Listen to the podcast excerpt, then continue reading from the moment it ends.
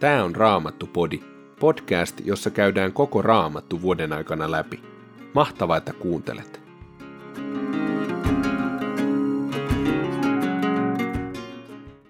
Tänään loimme Tuomarien kirjasta luvun 2 jakeesta 10, kolmannen luvun jakeeseen 30 asti. Sitten Filippiläiskirjeestä luvusta 1, jakeet 12-18. Ja lopuksi loimme psalmit 63 ja 64. Tuomarien kirja, luku 2, jakeesta 10.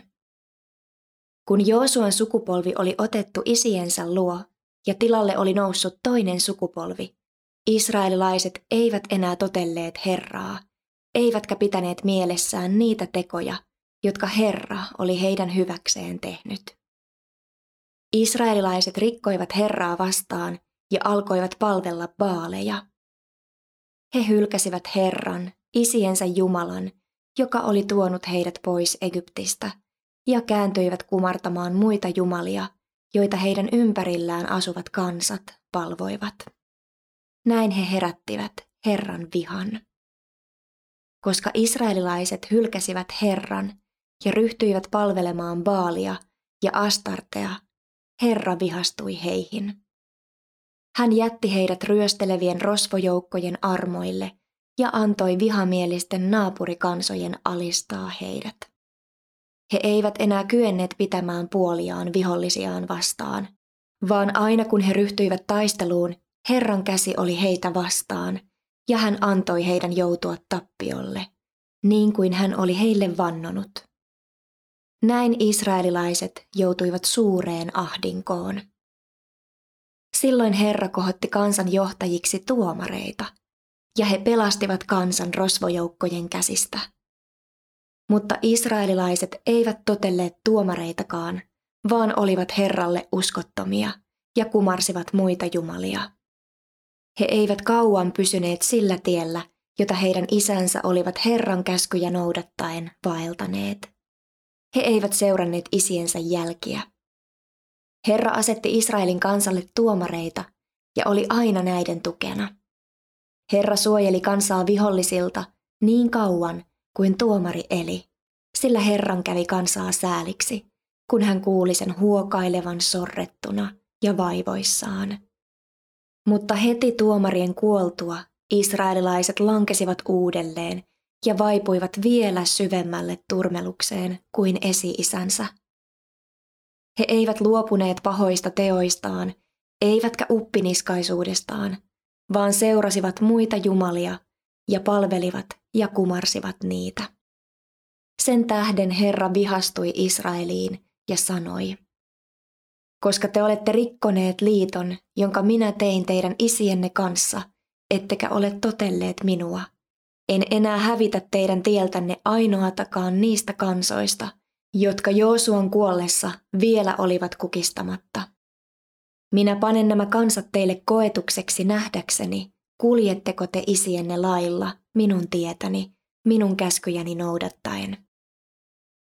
Siksi Herra ei kiirehtinyt tuhoamaan näitä kansoja, vaan antoi niiden jäädä paikoilleen, ja siksi hän ei ollut myöskään antanut niitä Joosuan käsiin.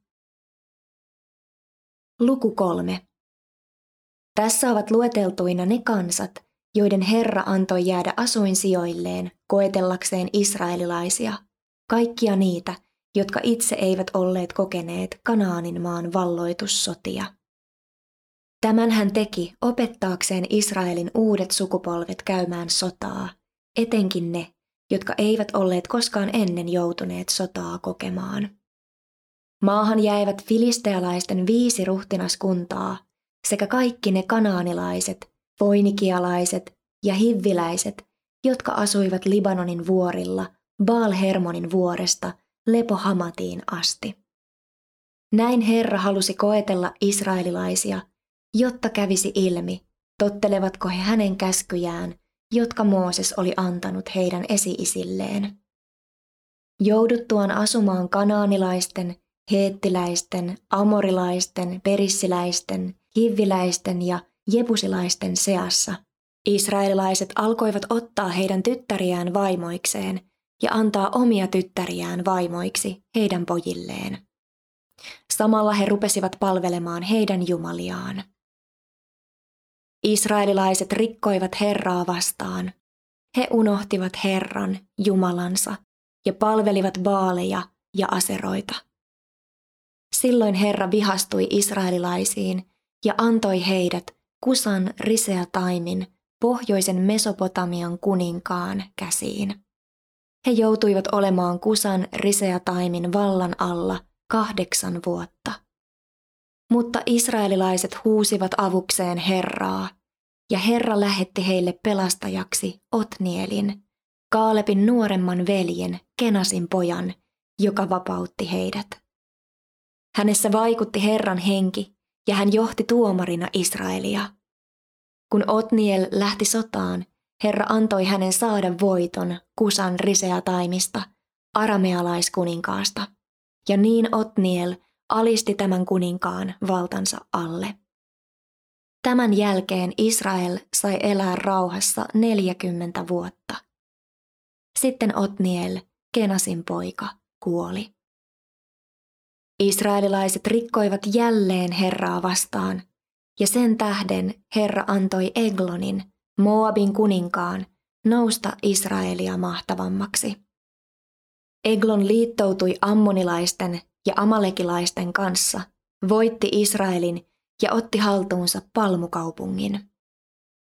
Israelilaiset olivat Moabin kuninkaan Eglonin vallan alla 18 vuotta. Israelilaiset huusivat Herraa avukseen, ja Herra lähetti heille vapauttajaksi Benjaminin heimoon kuuluvan Ehudin, Geran pojan, joka oli vasenkätinen. Kun israelilaiset lähettivät Ehudin viemään pakkoveroa Eglonille, Moabin kuninkaalle, hän takoi itselleen lyhyen kaksiteräisen miekan ja ripusti sen piiloon viittansa alle oikealle sivulleen. Ehud vei veron Moabin kuninkaalle Eglonille, joka oli hyvin lihava mies. Vietyään veron perille, hän saattoi kantajina olleita miehiä Gilgalin kivipatsaille asti, mutta palasi itse Eglonin luo. Hän sanoi Eglonille, kuningas, minulla on sinulle salaista asiaa. Silloin kuningas sanoi palvelijoilleen, poistukaa. Kaikki poistuivat paikalta. Kuninkaan jäätyä istumaan vilpoiseen kattohuoneeseensa, Ehud astui lähemmäksi ja sanoi, Minulla on sinulle viesti Jumalalta. Eglon nousi istuimeltaan, ja silloin Ehud tarttui vasemmalla kädellään miekkaan, joka riippui hänen oikealla sivullaan, ja työnsi sen Eglonin vatsaan. Terä painui sisään koko pituudeltaan, ja kahvakin upposi rasvaan, niin ettei Ehud saanut vedetyksi miekkaansa pois. Sitten Ehud meni kattohuoneen ovelle, veti ovet kiinni, lukitsi ne sisäpuolelta ja poistui ikkunan kautta. Ehudin lähdettyä palvelijat palasivat ja huomasivat kattohuoneen ovien olevan lukossa. Silloin he sanoivat, kuningas on varmaankin tarpeillaan vilpoisessa kattohuoneessa. Kun kukaan ei tullut ulos, he viimein väsyivät odottamaan, hakivat avaimen, avasivat oven ja näkivät herransa makaavan kuolleena lattialla. Palvelijoiden viivytellessä Ehud oli päässyt pakoon. Hän oli jo ehtinyt kivipatsaiden ohi ja pakeni Seiraan, Efraimin vuorille. Saavuttuaan sinne, hän puhalsi torveen ja kokosi israelilaiset. He laskeutuivat vuorilta hänen johtaminaan. Hän sanoi heille, seuratkaa minua. Nyt Herra antaa teidän kukistaa vihollisenne Moabin. He hyökkäsivät hänen jäljessään, valtasivat Jordanin kahlaamat, jotka olivat Moabin rajalla, eivätkä päästäneet sieltä ketään yli. He löivät Moabin joukot, noin kymmenen tuhatta miestä, kaikki voimakkaita ja urheita sotureita, eikä yksikään päässyt pakoon. Sinä päivänä Moab taipui Israelin vallan alle, ja Israel sai elää rauhassa 80 vuotta. Filippiläiskirje luvusta 1 jakeet 12-18. Veljet, tahdon teidän tietävän, että se, mitä minulle on tapahtunut, onkin ollut eduksi evankeliumille. Koko henki vartiostolle ja kaikille muillekin on käynyt selväksi, että olen vangittuna Kristuksen tähden. Useimmat täkäläiset veljet ovat Herraan luottaen saaneet minun kahleistani lisää rohkeutta ja julistavat Herran sanaa entistä pelottomammin. Jotkut tosin julistavat Kristusta vain kateudesta ja riidan halusta, mutta toiset vilpittömin mielin. Nämä toimivat rakkaudesta, koska tietävät, että minun tehtäväni on puolustaa evankeliumia. Nuo toiset taas julistavat Kristusta juonittelun halusta, epäpuhtain mielin, ja uskovat näin tuottavansa minulle murhetta tällä vankeudessani. Mutta ei sillä väliä. Minä iloitsen siitäkin, kunhan Kristusta vain kaikin tavoin julistetaan, oli tarkoitus vilpitön tai ei. Psalmi 63. Daavidin psalmi, jonka hän sepitti Juudan autiomaassa. Jumala, minun Jumalani, sinua minä odotan. Sieluni janoaa sinua, ruumiini ikävöi sinua ja uupuu autiomaassa ilman vettä. Pyhäkössä saan nähdä sinut, kokea sinun voimasi ja kirkkautesi. Suurempi kuin elämä on sinun armosi. Minun huuleni ylistävät sinua. Jumalani, minä kiitän sinua niin kauan kuin elän. Minä turvaan sinuun, kohotan käteni sinun puoleesi. Sinä ravitset minut kuin parhaissa pidoissa, ja minä ylistän sinua riemuitsevin huulin. Minä ajattelen sinua levätessäni, sinä olet mielessäni yön hetkinä. Sinä olet tullut avukseni, ja minä saan riemuita siipiesi suojassa. Koko voimallani minä tarraudun sinuun, ja sinun oikea kätesi tukee minua. Tuho kohtaa ne, jotka vaanivat henkeäni. He joutuvat maan syvyyksiin. Heidät annetaan miekan saaliiksi. Heistä tulee sakaalien ruokaa. Antakoon Jumala kuninkaalle paljon iloa. Riemuitkoon jokainen, joka vannoo Jumalan nimeen. Mutta valehtelijoiden suu tukitaan. Psalmi 64. Laulun johtajalle Daavidin psalmi. Kuule ääneni Jumala, kun valitan. Kun vihollinen uhkaa, varjele minua. Kätke minut pahantekijöiden kiihkolta, väärintekijöiden juonilta. He teroittavat kielensä kuin miekan, jännittävät nuolekseen myrkyllisen sanan, ja äkkiä he piilopaikastaan ampuvat viatonta. Ampuvat, eivät pelkää. He kannustavat toinen toistaan pahaan. He yllyttävät virittämään ansoja. He sanovat, ei sitä kukaan näe. He hautovat pahaa ja sanovat, nyt panemme toimeksi. Tutkimaton on ihmisen sisin ja sydän. Jumala ampuu heihin nuolensa, ja äkkiä he ovat täynnä haavoja. He kompastuvat omiin puheisiinsa, jokainen, joka heidät näkee, pudistaa päätään. Kaikki ihmiset ovat peloissaan. He kertovat, mitä Jumala on tehnyt, ja ottavat opikseen Jumalan teoista. Iloitkoon vanhurskas Herrasta ja luottakoon häneen. Oikeamieliset riemuitkoot.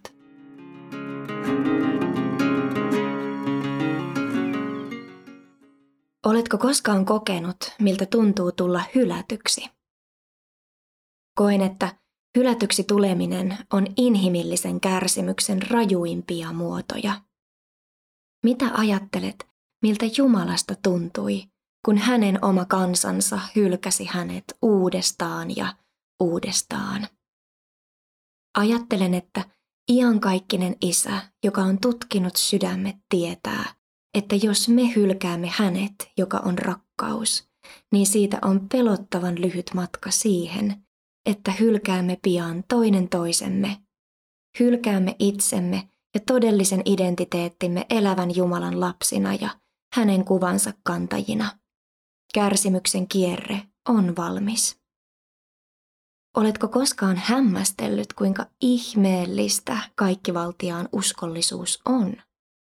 Se ei ole riippuvainen meistä ihmisistä, minusta tai sinusta tai onnistumisistasi tai epäonnistumisistasi, vaan hänen olemuksestaan, hänen ainutlaatuisen olemuksensa ytimestä. Jumalan uskollisuudessa on sekä suunnaton lepo ja lohdutus hänen lapsilleen, mutta myös todellinen kauhu niille, jotka häntä nousevat vastustamaan. Ajattelen, että Jeesuksessa elävän Jumalan uskollisuus sinua ja minua kohtaan näkyy kirkkaimmin. Ylösnouseessa loistaa sekä itsensä antava rakkaus että tinkimätön oikeudenmukaisuus, jonka kautta maailman pahuus tuomitaan. Kirkkauden kuningas tahtoo vuodattaa uskollisuutensa meidän sydämiimme pyhän henkensä kautta, jotta me voisimme kasvaa omaksi itseksemme hänen kuvansa kaltaisuuteen ja kantaa uskollisuuden hedelmää, joka ravitsee sekä meidät että ympärillämme olevat ihmiset. Onko uskollisuus ominaisuus, josta sinut tunnetaan? Tuleeko elävän Jumalan uskollisuus näkyväksi sinussa ja sinun elämäsi kautta? Raamattupodin sulle tarjoaa Opko ja kuunnella voit muun muassa Spotifysta, Apple Podcastsista ja yleisistä podcast-sovelluksista niin kuin Castboxista, Pocketcastsista ja Podcast Addictista.